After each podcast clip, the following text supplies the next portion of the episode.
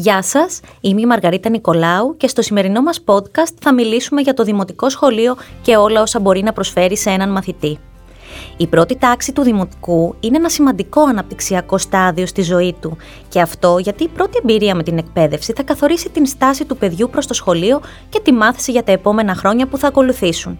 Σήμερα, με τη βοήθεια της κυρίας Ευγενίας Νινιού, Διευθύντριας του Δημοτικού Σχολείου της Εκπαιδευτικής Αναγέννησης, θα δώσουμε απαντήσεις σε όλες τις ερωτήσεις που έχουν οι γονείς με παιδιά που θα πάνε στο Δημοτικό Σχολείο και θα λύσουμε απορίες που τυχόν έχουν.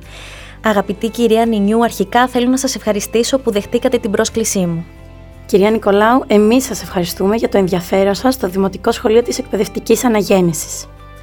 Για πείτε μου λοιπόν, αρκετοί γονείς με παιδιά στον υπηαγωγείο δεν γνωρίζουν τα κριτήρια με τα οποία πρέπει να επιλέξουν δημοτικό σχολείο για τα παιδιά τους.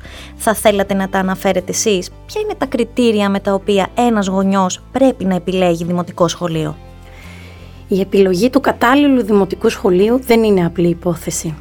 Το παιδί θα ζήσει εκεί σχεδόν τα μισά χρόνια της σχολικής του ζωής, ενώ από την πρώτη δημοτικού θα αρχίσει να αποκτά γερές βάσεις που θα το ακολουθούν στο γυμνάσιο και στο λύκειο. Οι γονείς το γνωρίζουν πολύ καλά αυτό και αναζητούν ένα περιβάλλον εκπαίδευσης που να παρέχει ουσιαστική παιδεία. Το δημοτικό σχολείο είναι σημαντικό να καλλιεργεί ολόπλευρα την προσωπικότητα του παιδιού και σε κάθε τομέα, έτσι ώστε αυτό να αναπτυχθεί και να αποκτήσει ολοκληρωμένη ταυτότητα. Φυσικά, προτεραιότητα έχει η πνευματική καλλιέργεια, ενώντας την όξυνση του νου και την έμφαση στην ανάπτυξη της κριτικής σκέψης. Όμως, καθόλου ασήμαντο δεν είναι και το θέμα της κοινωνικοποίησης. Η αισθητική καλλιέργεια σε συνδυασμό με την καλλιτεχνική έκφραση πρέπει να αποτελούν επίσης στόχο για αυτή την τόσο καθοριστική βαθμίδα εκπαίδευσης. Επιπλέον, Βαρύνουσα σημασία φυσικά σε αυτή την ηλικία έχει το αίσθημα ασφάλειας που νιώθει μέσα στο σχολείο και ο μαθητής αλλά και ο γονέας μέσα από τα μάτια του παιδιού του. Ασφάλεια που αφορά τόσο τη σωματική όσο και την ψυχική πτυχή του παιδιού. Ένα ακόμα σημαντικά κριτήριο για την επιλογή του δημοτικού σχολείου είναι η διδασκαλία των ξένων γλωσσών και η απόκτηση πτυχίων σε αυτές. Έχοντας στο νου τη διαμόρφωση πολιτών του κόσμου, η γλωσσομάθεια αποτελεί κριτήριο και ζητούμενο για την επιλογή του σχολείου. Επίσης, θα έλεγα ότι οι ευκαιρίες για άθληση και η καλλιέργεια αθλητικής παιδείας γενικότερα φαντάζει καθοριστική σημασία χαρακτηριστικό για το δημοτικό σχολείο συγκεκριμένα. Είναι πολύ σημαντικό λοιπόν ο γονέας που βρίσκεται στη διαδικασία έβρεση σχολείου για το παιδί του να εντοπίσει εκείνο που δίνει έμφαση σε όλα αυτά τα στοιχεία και τα προσφέρει μέσα από ένα καλά μελετημένο και σοφά σχεδιασμένο πρόγραμμα. Ποιος ο ρόλος του δημοτικού σχολείου στην ανάπτυξη του παιδιού; Ο ρόλος του δημοτικού σχολείου στην ανάπτυξη του παιδιού είναι καθοριστικότατος. Γι' αυτό και η επιλογή του αποτελεί σημαντική απόφαση για τους γονείς. Το δημοτικό σχολείο αναλαμβάνει την εκπαίδευση του παιδιού μετά τον υπηαγωγείο και στοχεύει να αφήσει τον μαθητή σε προεφηβική ηλικία έτοιμο να ανοίξει τα φτερά του στη δευτεροβάθμια και να ανταποκριθεί τόσο σε επίπεδο ακαδημαϊκό όσο και σε επίπεδο κοινωνικών σχέσεων. Από τα 6 ως τα 12 έτη το παιδί κατακτά θεμελιώδη κομμάτια σε επίπεδο ύλης και αναλυτικού προγράμματος, μα και κρίσιμες ψυχοκοινωνικές δεξιότητες, όπως η ανάλυση και η επίλυση προβλημάτων, και βέβαια δεν εννοώ μόνο των μαθηματικών προβλημάτων, η αποτελεσματική επικοινωνία και η συνεργασία, η προσαρμοστικότητα και η ευελιξία, η σωστή οργάνωση και διαχείριση του χρόνου, η κριτική σκέψη και η ενσυναίσθηση. Αναφέρομαι φυσικά σε όλες αυτές τις οριζόντιες δεξιότητες, τα soft skills, που παίζουν σημαντικό ρόλο στην ανάπτυξη της προσωπικότητας και στην ανέλυξη σε κάθε επαγγελματικό χώρο. Άρα μιλάμε για μια ουσιαστική παιδεία. Τι εννοούμε με αυτό; Αναφερόμαστε ουσιαστικά στις γνώσεις που θα καλλιεργήσει το παιδί, στις ηθικές αξίες που θα διαμορφώσουν το χαρακτήρα του, στις κοινωνικές αρχές που θα το ενσωματώσουν στην ομάδα, στην ψυχική και αισθητική καλλιέργεια που βοηθά τελικά στη συναισθηματική του ισορροπία. Κρίσιμο ρόλο σε όλα τα παραπάνω έχουν και οι δάσκαλοι που θα συναντήσουν οι μαθητές στα πρώτα τους βήματα, οι οποίοι λειτουργούν ως πρότυπα για τους μαθητές, αλλά και οι σύγχρονες εκπαιδευτικοί μέθοδοι που θα εφαρμόσουν. Η εκπαιδευτική αναγέννηση φέτος συμπληρώνει 21 χρόνια επιτυχημένης πορείας και αποτελεί ένα σχολείο που έχει αναγνωριστεί για την ποιότητα της παιδείας που παρέχει στους μαθητές τους σε όλες τις βαθμίδες εκπαίδευσης. Θέλετε να μας πείτε λίγο για το πρόγραμμα διδασκαλίας που εφαρμόζει στο Δημοτικό Σχολείο; Τι το κάνει ξεχωριστό και γιατί να το επιλέξει ένας γονιός; Η εκπαιδευτική αναγέννηση τη φετινή χρονιά συμπληρώνει 21 χρόνια επιτυχημένης πορείας και αποτελεί ένα σχολείο που έχει αναγνωριστεί για την ποιότητα της παιδείας που παρέχει στους μαθητές σε όλες τις βαθμίδες εκπαίδευσης. Εννοώ τον υπηαγωγείο, το δημοτικό, το γυμνάσιο και το λύκειο και φυσικά το πρόγραμμα GCE A Levels. Το πρόγραμμα διδασκαλίας που εφαρμόζεται στο Δημοτικό Σχολείο της Εκπαιδευτικής Εναγέννησης είναι διευρυμένο και καλύπτει τις ανάγκες ενός παιδιού 6 έως 12 ετών και τη σύγχρονη οικογένεια με ποικιλία μαθημάτων, μαθητικές δραστηριότητες και με ένα ευρύ φάσμα ομίλων και πολιτιστικών δραστηριοτήτων. Διευρυμένο σημαίνει πως το σχολείο υποδέχεται τον μαθητή στις 8 και το πρόγραμμα ολοκληρώνεται για όλους τους μαθητές στις 4. Το συγκεκριμένο ωράριο έχει αποδειχτεί πως διευκολύνει τη σύγχρονη οικογένεια στην καθημερινότητά της και σε αυτές τις ώρες ο μαθητής καλύπτει συνολικά τις ανάγκες του για εκπαίδευση και κοινωνικοποίηση. Το πρόγραμμα είναι έτσι διαρθρωμένο και σχεδιασμένο ώστε να ταιριάζει απόλυτα στις ανάγκες ενός παιδιού στην ηλικία δημοτικής εκπαίδευσης. Οι αθλητικές δραστηριότητες και τα μαθήματα φυσικής αγωγής ή τέχνης, εννοώντας τη μουσική, τα εικαστικά και τη θεατρική αγωγή, ή τα μαθήματα τεχνολογίας, πληροφορική δηλαδή, διαδέχονται των άλλων βασικών, όπως ονομάζουν κάποιοι, ακαδημαϊκών θα έλεγα εγώ, μαθημάτων, δίνοντας έτσι ευκαιρίες εκτόνωσης στους μαθητές, κάτι που απαιτείται στην ηλικία που βρίσκονται. Οι μαθητές δεν παραμένουν αναρρυθμιτές ώρες καθισμένοι στα θρανία, αλλά κινητοποιούνται κάνοντας την αθλητική τους δραστηριότητα ή πηγαίνοντας στην αίθουσα μουσικής για το μάθημά τους. Έτσι, επιστρέφοντας στη βασική τους τάξη, μπορούν να συνεχίσουν συγκεντρωμένοι και ήρεμοι το επόμενο μάθημά τους, έχοντας προηγουμένως καλύψει άλλες ανάγκες. Επίσης, καινοτομία αναφορικά με το πρόγραμμα του Δημοτικού Σχολείου της Εκπαιδευτικής Αναγέννησης είναι η ουσιαστική δουλειά που πραγματοποιείται στη μελέτη στο μάθημα της γλώσσας και των μαθηματικών. Αυτό αποτελεί σπουδαία πρακτική με ωφέλη και για τον εκπαιδευτικό, εννοώντας την αποτελεσματικότητά του στο διδακτικό του έργο, αλλά και για τον μαθητή, τη μαθήτρια και για το γονέα. Τέλος, οι εκπαιδευτικοί του σχολείου μας επιλέγουν κάθε φορά εκείνη τη μέθοδο, άλλοτε βιωματική, άλλοτε ανακαλυπτική, άλλοτε διαθεματική ή παραδοσιακή, που ταιριάζει στον εκάστοτε διδακτικό στόχο και το μαθησιακό στυλ των παιδιών κάθε τάξης. Πάντα βέβαια με τη βοήθεια του τεχνολογικού εξοπλισμού που διαθέτουν οι σχολικές τάξεις. Έτσι, οι μαθητές και οι μαθήτριες του Δημοτικού Σχολείου της Εκπαιδευτικής Αναγέννησης κατακτούν γνώσεις και δεξιότητες σημαντικές για την ανάπτυξή τους και για τη ζωή τους γενικότερα. Θα μπορούσατε να μας μιλήσετε λίγο και για το πρόγραμμα Life Force που υλοποιήθηκε στην εκπαιδευτική αναγέννηση και μαθητές του Δημοτικού Σχολείου σας 6-10 ετών εκπαιδεύτηκαν σε δεξιότητες καρδιοπνευμονικής αναζωογόνησης και πρώτων βοηθειών; Πραγματικά, επρόκειτο για ένα σπουδαίο εγχείρημα με ένα εκπληκτικό αποτέλεσμα που επιτεύχθηκε μέσω της συνεργασίας των εκπαιδευτικών του σχολείου μας με την επιστημονική ομάδα του προγράμματος LifeForce. Ουσιαστικά, οι εμπνευστές και οι υπεύθυνοι του προγράμματος έχουν αναπτύξει μια εκπαιδευτική μεθοδολογία μη τυπικής εκπαίδευσης, βασισμένη στη μάθηση μέσα από την πράξη, αναπτύσσοντας ταυτόχρονα την κριτική σκέψη. Οι αντιληπτικές και γνωστικές δεξιότητες που καλλιεργούνται μέσα από την εκπαίδευση των μαθητών έχουν συσχετιστεί με τον επικαιροποιημένο αλγόριθμο για την βασική υποστήριξη της ζωής, το BLS, όπως διαμορφώθηκε από το Ευρωπαϊκό Συμβούλιο Αναζωογόνησης το 2021. Φανταζόσασταν ποτέ μαθητές και μαθήτριες δημοτικού σχολείου ηλικίας από 6 έως 10 ετών ότι θα μπορούσαν να εκπαιδευτούν σε δεξιότητες καρδιοπνευμονικής αναζωογόνησης και πρώτων βοηθειών; Ε, λοιπόν το καταφέραμε. Από την εκπαιδευτική αναγέννηση συμμετείχαν στο πρόγραμμα 17 τμήματα από την 1η ως την 4η Δημοτικού. Περισσότεροι από 400 μαθητές και 20 εκπαιδευτικοί διαφορετικών ειδικοτήτων, αφού προηγουμένως είχαν, είχαμε και οι ίδιοι επιμορφωθεί από τους υπευθύνους του προγράμματος.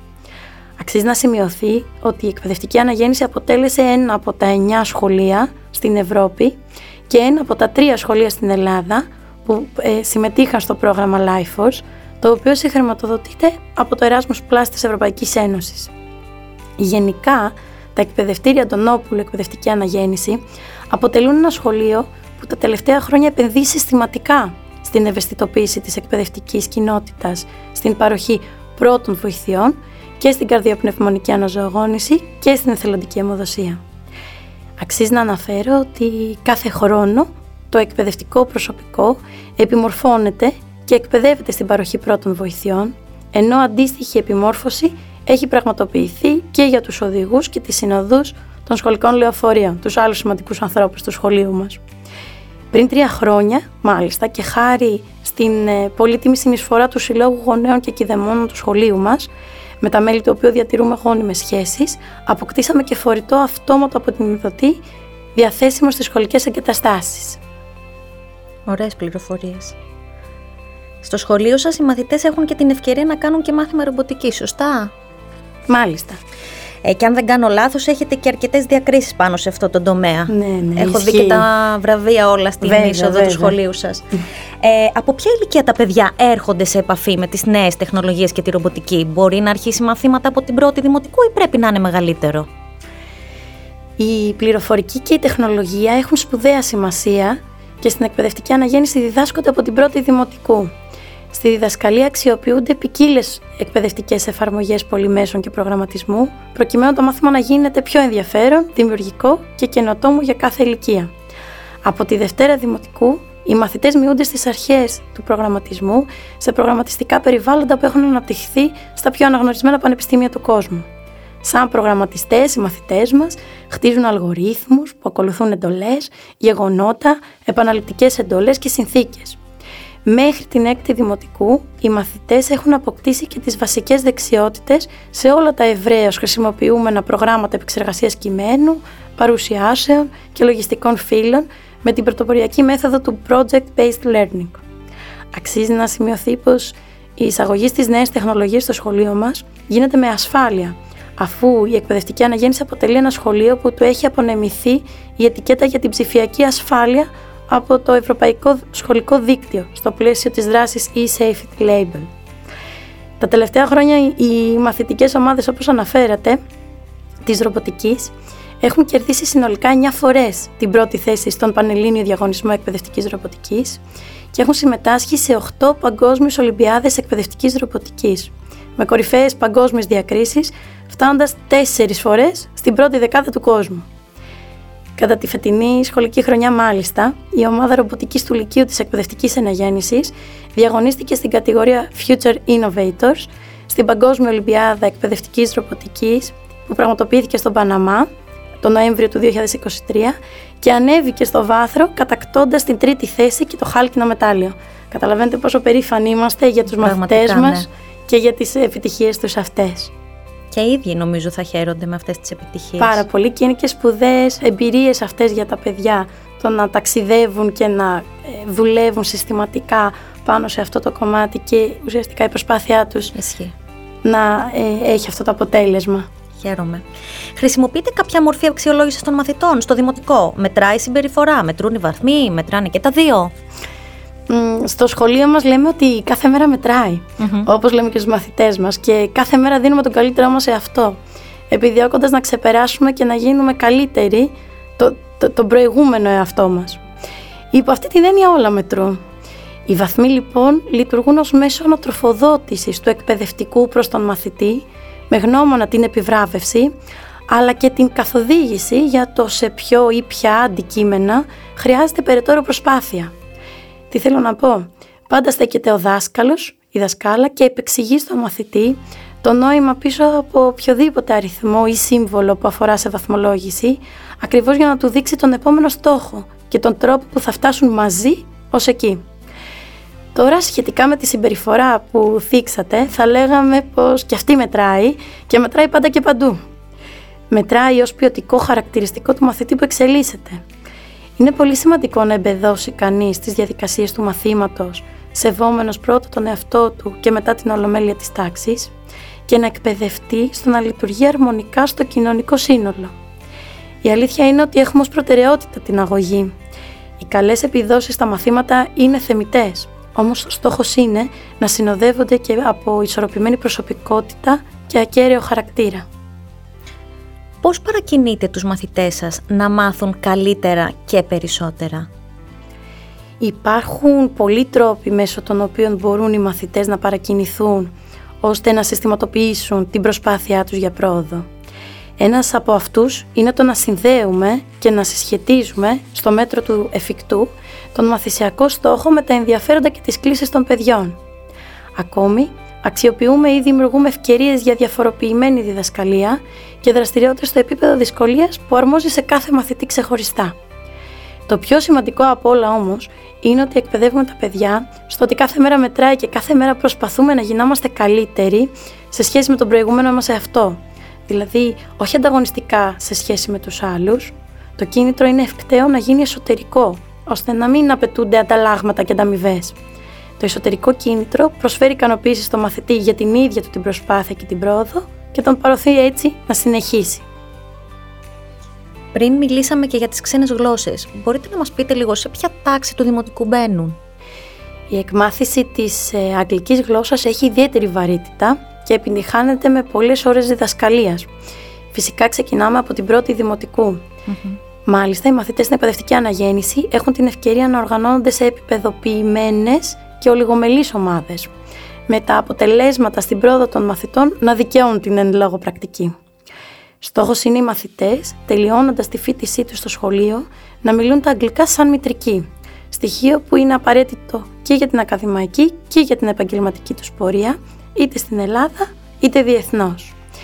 Επίσης, ήδη από την ε, τρίτη δημοτικού, οι μαθητές επιλέγουν ως δεύτερη ξένη γλώσσα τα γαλλικά ή τα γερμανικά. Γλώσσες τις οποίες παρακολουθούν επίσης σε τμήματα επιπεδοποιημένα και ολιγομελή. Πέρα από την απόκτηση ευχέρειας στην επικοινωνία, τα παιδιά προετοιμάζονται κατάλληλα ώστε μέχρι και την πρώτη ηλικίου να έχουν κατακτήσει τα διπλώματα και στις δύο γλώσσες.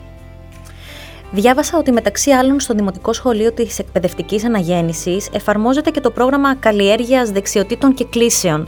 Τι είναι αυτό ακριβώς, μιλήστε μας λίγο. Τι μαθαίνουν τα παιδιά μέσα από αυτό; Ε, το πρόγραμμα καλλιέργειας δεξιοτήτων και κλήσεων που εφαρμόζεται στο Δημοτικό της Εκπαιδευτικής Αναγέννησης δίνει την ευκαιρία σε όλους τους μαθητές να συμμετέχουν στον όμιλο της επιλογής τους σε σταθερή εβδομαδιαία βάση και να ασχοληθούν με ένα ευρύ φάσμα δραστηριοτήτων και επιστημονικών πεδίων. Μέσα από τους ομίλους, τα παιδιά ανακαλύπτουν τα ταλέντα τους, τις δεξιότητές τους, τις κλήσεις τους, λαμβάνουν μέρος και διακρίνονται σε πανελλήνιους και παγκόσμιους διαγωνισμούς και αναπτύσσουν πολύ πλευρά την προσωπικότητά τους. Κρίσιμο ρόλο βέβαια στην κέρια λειτουργία των ομίλων και σε αυτή την περίπτωση παίζουν οι εκπαιδευτικοί, αφού είναι εξειδικευμένοι στον τομέα και τον όμιλο που αναλαμβάνουν, έχοντας έτσι τη δυνατότητα να προσφέρουν στους μαθητές ουσιαστικές γνώσεις για το εκάστοτε αντικείμενο. Στην εκπαιδευτική αναγέννηση πρεσβεύουμε ότι όλα αυτά που τα παιδιά αναζητούν και αγαπούν ή ανακαλύπτουν στην πορεία και τα αγαπούν, δεν γίνονται έξω από το σχολείο, εξωσχολικά, αλλά εντάσσονται μέσα στο ίδιο το πρόγραμμά του. Με αυτόν τον τρόπο οι μαθητές απολαμβάνουν συνολικά τη σχολική τους καθημερινότητα, πειραματίζονται και διδάσκονται διαφορετικά αντικείμενα και καλλιεργούν δεξιότητες σημαντικές μέσα στο ίδιο τους το σχολείο.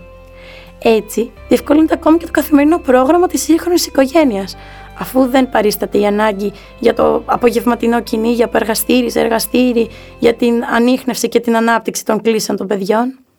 Σωστό.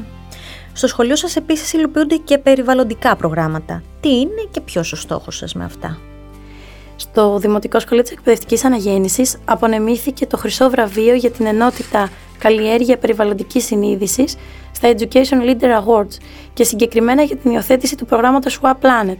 Δίνω στα ρούχα μου και στον πλανήτη μια δεύτερη ζωή. Το συγκεκριμένο πρόγραμμα εφαρμόστηκε για πρώτη φορά πανελλαδικά στο σχολείο και εναρμονίζεται με τους 17 στόχους του Οργανισμού Ηνωμένων Εθνών για τη βιώσιμη ανάπτυξη που δεσμεύονται για την ανάπτυξη καλών πρακτικών για την ευζοία του πλανήτη μας. Άλλωστε, η εκπαιδευτική αναγέννηση από την πρώτη μέρα λειτουργίας της στηρίζει έμπρακτα το πρόγραμμα της ανακύκλωσης, έχοντας τοποθετήσει στο προάβλιο τους κατάλληλους κάδους συλλογής ανακυκλώσιμων υλικών.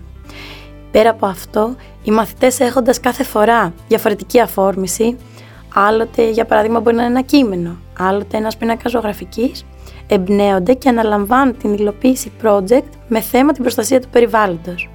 Έτσι δημιουργούν τα δικά τους έργα τέχνης με ανακυκλώσιμα υλικά, σχεδιάζουν αφήσει ευαισθητοποίησης και τις αναρτούν στους πίνακες ανακοινώσεων του σχολείου και πραγματοποιούν παρουσιάσεις σε μαθητές μικρότερων ηλικιών, αναλαμβάνοντας το ρόλο του μεταλαμπαδευτή της γνώσης.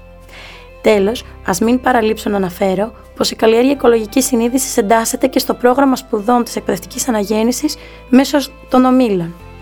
Στόχος των περιβαλλοντικών προγραμμάτων που επιλέγονται και υλοποιούνται κάθε σχολική χρονιά είναι η συνειδητοποίηση της σχέσης του ανθρώπου με το φυσικό περιβάλλον, η ευαισθητοποίηση για τα περιβαλλοντικά προβλήματα του πλανήτη μας και φυσικά η δραστηριοποίηση για την έβρεση τρόπων πρόληψης και αντιμετώπισης του προβλήματος.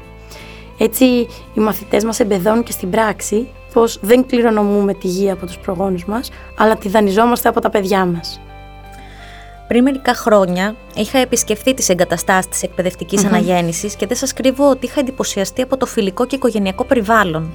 Τι άλλο μπορεί να διαπιστώσει ένας γονιός κατά την επίσκεψή του στο δημοτικό σχολείο σας; Με μια επίσκεψη στις σύγχρονες εγκαταστάσεις εκπαιδευτικής αναγέννησης, οι γονείς θα αντιληφθούν το πλήρες πρόγραμμα που θα καλύψει όλες τις ανάγκες μάθησης και ακαδημαϊκής πρόοδου του παιδιού τους, καθώς και τις ευκαιρίες, τις πολλές ευκαιρίες για καλλιέργεια και ανάπτυξη δεξιοτήτων και κλίσεων, προκειμένου ο μαθητής ή μαθήτρια να εξελιχθεί σε μια ολοκληρωμένη προσωπικότητα.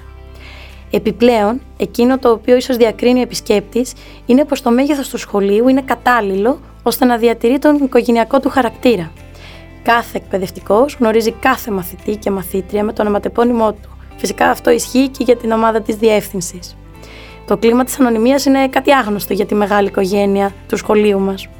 Αυτό έχει ως αποτέλεσμα, όπως καταλαβαίνετε, να νιώθουν οι μαθητές μας ασφάλεια, σιγουριά, μα και αυτοπεποίθηση, αφού βρίσκονται ανάμεσα σε προσφυλή τους πρόσωπα που τους γνωρίζουν και τους αναγνωρίζουν και έτσι έχουν την άνεση να εκφράσουν τα συναισθήματά τους, τις απορίες τους και τους προβληματισμούς τους. Ακόμη, ε, ο επισκέπτης στην εκπαιδευτική αναγέννηση θα διαπιστώσει πως πρόκειται για ένα σχολείο που φροντίζει να προσφέρει ερεθίσματα και ευκαιρίες πολύτιμες στους μαθητές του με τη συμμετοχή σε επιστημονικούς, καλλιτεχνικούς και αθλητικούς διαγωνισμούς, καθώς και σε πανελλήνια ή διεθνή πρωταθλήματα debate και συνέδρια. Η προθήκη, όπως είπατε και εσείς, στην είσοδο του κεντρικού κτηρίου, με τα έπαθρα των μαθητών, επιβεβαιώνει και επισφραγίζει όλες αυτές τις σπουδαίες αναμνήσεις και διακρίσεις, μα πάνω απ' όλα τις ασύγκριτες εμπειρίες ζωής. Τέλος, θα συνειδητοποιήσει πως οι μαθητές του Δημοτικού Σχολείου αξιοποιούν σε κάθε διδακτική ώρα και σε κάθε διάλειμμα όλους τους χώρους του σχολείου τους, προς όφελος της εκπαίδευσης, αλλά και της καλώ εννοούμενη εκτόνωσής τους. Για παράδειγμα, τα γήπεδα στο προάβλιο φιλοξενούν φυσικά τους μαθητές κατά τη διάρκεια των αθλητικών δραστηριοτήτων, όμως τα απολαμβάνουν και στο διάλειμμα παίζοντας ομαδικά παιχνίδια. Η βιβλιοθήκη αποτελεί χώρο έρευνας για project, όμως τα διαλύματα είναι επισκέψιμοι από τους μαθητές οι οποίοι μπορούν να δανειστούν κάποιο βιβλίο από το ενημερωμένο της κατάλογο. Για το τέλος, θα ήθελα να αναφέρετε πέντε σημαντικά πράγματα που πρέπει να προσέχει ένας γονιός πριν διαλέξει δημοτικό για το παιδί του. Θα προσπαθήσω να αναφέρω τα πέντε σημαντικότερα, καθώς θεωρώ πως ένας γονέας θα δώσει προσοχή σε πολλά περισσότερα κατά την επιλογή του σχολείου του παιδιού του. Αρχικά ένα βασικό κριτήριο είναι το πρόγραμμα σπουδών, το οποίο φυσικά θα πρέπει να καλύπτει όλες τις ανάγκες μάθησης του παιδιού και να καλλιεργεί και να αναπτύσσει δεξιότητες και κλήσεις, προκειμένου το παιδί να εξελιχθεί σε αυτό που λέμε σε μια ολοκληρωμένη προσωπικότητα. Ένα άλλο σημαντικό κριτήριο είναι το έμψυχο δυναμικό ενός σχολείου και πιο συγκεκριμένα η εκπαιδευτική του, αφού με εκείνους ο μαθητής περνά το μεγαλύτερο μέρος της καθημερινότητάς του. Αυτή θα πρέπει να είναι αυστηρά επιλεγμένη με απαιτητικά κριτήρια επιστημονικής κατάρτισης, αλλά και αρχών που οι ίδιοι ως άνθρωποι ενσαρκώνουν. Ακόμη είναι πάρα πάρα πολύ σημαντικό το αίσθημα της ασφάλειας που βιώνει ένας μαθητής μέσα σε ένα κλίμα φιλικό και οικογενειακό, μέσα σε ένα σχολείο που τον γνωρίζουν με τον οματεπώνυμό του και τον αναγνωρίζουν.